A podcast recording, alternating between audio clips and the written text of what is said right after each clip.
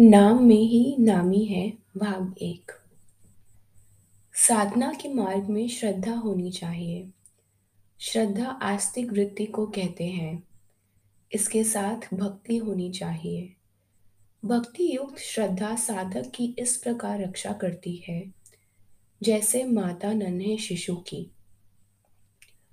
देवादिदेव भगवान को स्थापित करके जो साधन किया जाए उसमें कोई विघ्न बाधा नहीं आती।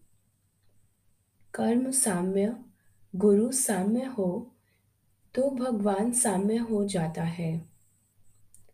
ध्यान में बैठने से पूर्व भगवान को नमस्कार करना चाहिए।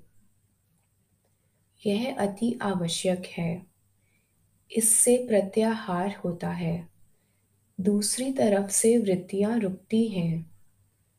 नाम योग में यह विशेषता है कि इसमें भगवान स्वयं साक्षी रूप से होते हैं और विघ्न विनष्ट करते हैं।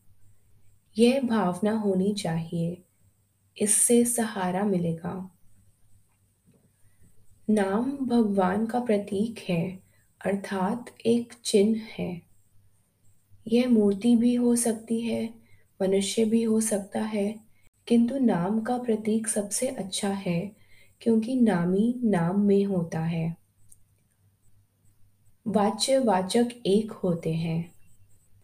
साधक को समझना चाहिए कि वह वाचक में वाच्य का आराधन कर रहा है।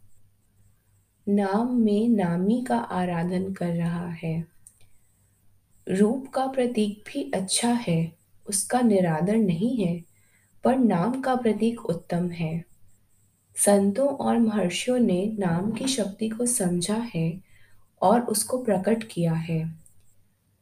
ठीक उसी तरह जिस तरह वैज्ञानिकों ने परमाणु की शक्ति को समझा है।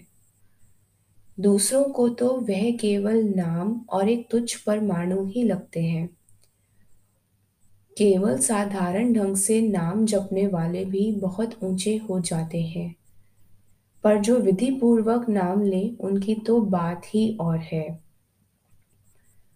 जो नाम का विरोधी हो, जिसको नाम में नामी होने में भ्रम हो, उसका संग कुसंग है।